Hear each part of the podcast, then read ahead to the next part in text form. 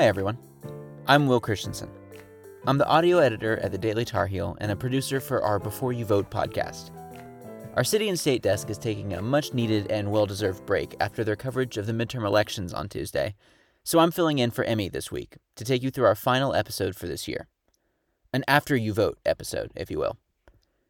On our weekly news podcast, Heel Talk, this week, the Daily Tar Heels editor in chief Guillermo Molero sat down with Assistant City State Editor Samuel Long to go over the results of the election.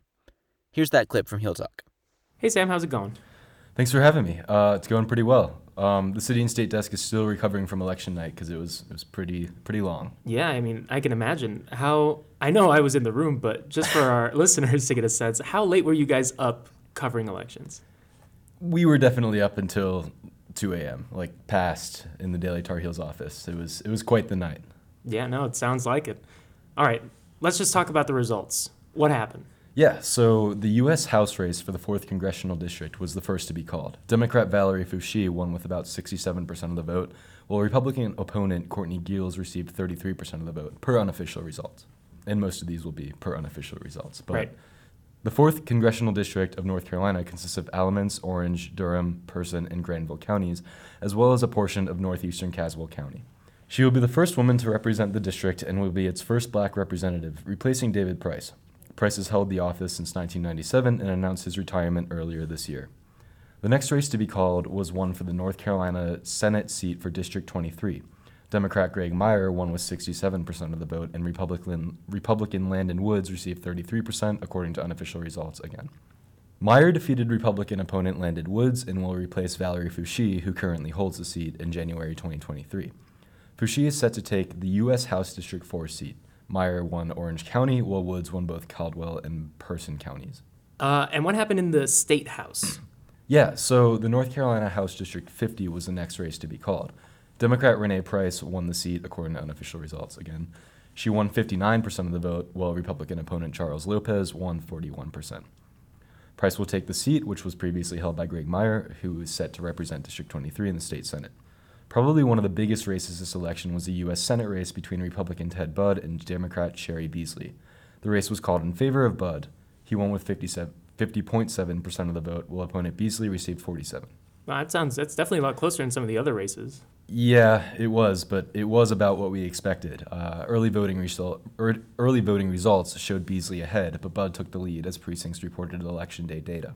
This matches documented trends. Uh, Republican voters historically cast more ballots than Democrats on election day, and Democrats are more likely to vote early, according to Gallup. hmm Budd will take the place of Republican Richard Burr, who is retiring after serving three terms in the U.S. Senate. Budd's victory is a key win for Republicans in the state who hope to keep Burr's former seat in their party's hands.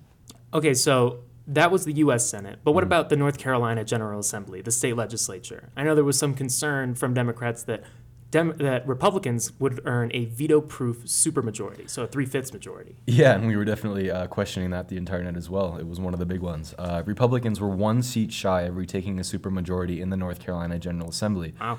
Which would have given them the power to override a veto from Democrat Governor Roy Cooper. Pretty crazy.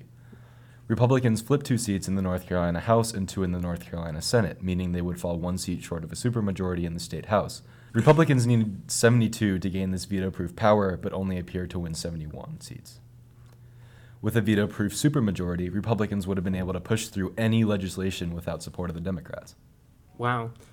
Thanks for thanks for running through that. Uh, we've talked about the legislative races. Can you shed some light on some of the judicial races in North Carolina? Yeah, uh, I was just running through those results. Uh, that's perfect timing. Uh, we can start off with the state Supreme Court, which Republicans have reclaimed the majority of. Richard Dietz won seat 3 and Trey Allen won seat 5. Both seats were previously held by Democrats, which means Republicans now have a 5 2 majority. Having a Republican majority on the North Carolina Supreme Court opens the opportunity for the overturning of various decisions made along party lines. Dietz narrowly beat Democratic candidate Lucy Inman for the open seat 3 with just over 52% of votes statewide. Inman won Orange County by collecting over 77% of the votes cast. Incumbent Justice Sam Ervin IV lost his reelection bid against Republican Allen. Ervin earned about 47.6% of the vote, while Allen gained 52.4%. And what about further down in the ballot in the Court of Appeals? Yeah, so uh, four Republicans were also elected to the North Carolina Court of Appeals Tuesday, defeating all Democratic candidates according to unofficial results. Republican Julee Flood was elected to seat 8 of the State Court of Appeals. She won 52.6% of the vote, while Democrat Carolyn Thompson won 47.4%. Lucy Inman had previously held the position since 2015. Incumbent Republican Chief Judge Donna Stroud was elected to seat 9. Stroud won 54.6% of the vote, and Democrat Brad Salmon won 45.4% of the vote per unofficial results. Incumbent Republican Judge John Marsh Tyson was elected to seat 10 of the North Carolina Court of Appeals, winning 53% of the vote to Democratic challenger Judge Gail Adams's 47.1%. Republican Judge Michael Stading was elected to seat 11, defeating incumbent appellate Judge Darren Jackson. Stading 153.1% of the vote, while Jackson won 46.9, according to unofficial results. All right, with all that, looks like we covered all the races on the ballot. Sam, thank you so much for coming on the show. Yeah, no problem. I love covering races on ballot. Uh, thanks for having me. No, of course I do too. And if you guys want more results from the DTH, more uh, more of a rundown on results, you can check out our election center at the Daily Tar Heels website.